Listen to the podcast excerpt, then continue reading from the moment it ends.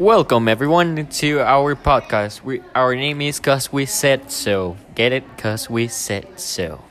So first we're gonna start introducing our team. My name is Cesar and I'm 17 years old waiting to go to engineering school. So I'm gonna pass to my good friend Esther. Hi, my name is Esther and I want to study medicine. I'm 16 years old.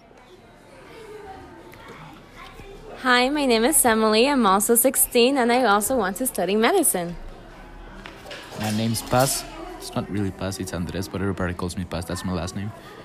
I'm 16, the youngest one of the group, and I don't know what I'm gonna study, but it's probably gonna be math related. And lastly, the best member of the team. Hi, I'm Marco.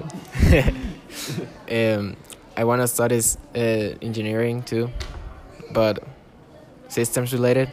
I don't know if I'm going to do systems or computing, computer science, but yeah, it's gonna be math related. A lot of math in my life. Math is the basis of everything, and the basis of my suffering. Well, you might be wondering why are we making a calculus podcast? And Emily will, will explain you why. I know many people are afraid of calculus. As soon as you start seeing words and variables like x and y, it becomes instantly 10 times more complicated. And that's the importance of why we're having a calculus class.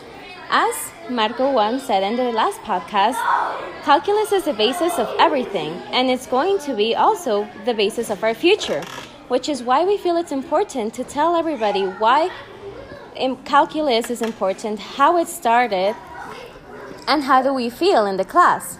Since life is not about calculus at all times, we wanted to talk to you about our week at the CDA. So, first things first, we had the election week, and um, I was postulating with a Stuco party, and we won. So, yes. It was a very head to head match with both parties, Ascent and Fusion, because nobody wanted to vote for Sense. It was true. And in the debate, things started heating up, but it was all controlled by Escobedo, so nothing could really be heated up completely. During the whole week, the whole school was full of publicity. You couldn't even go to the bathroom without seeing posters put there. But thankfully, that finished, and Ascent did win because they had most of the support 56%. 54. 54% of the votes. And that's one of the best highlights of this week. Anything else?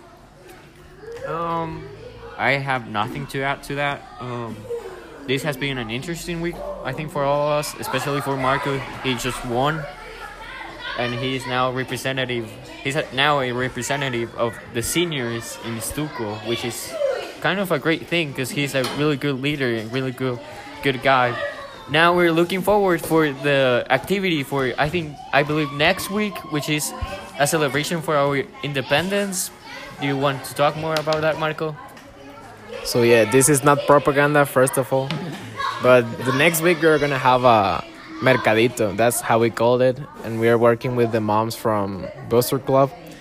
We are having a type of carnival with a mercadito where you can buy some traditional candies, traditional food, and also some non-traditional food like chucos and crepas.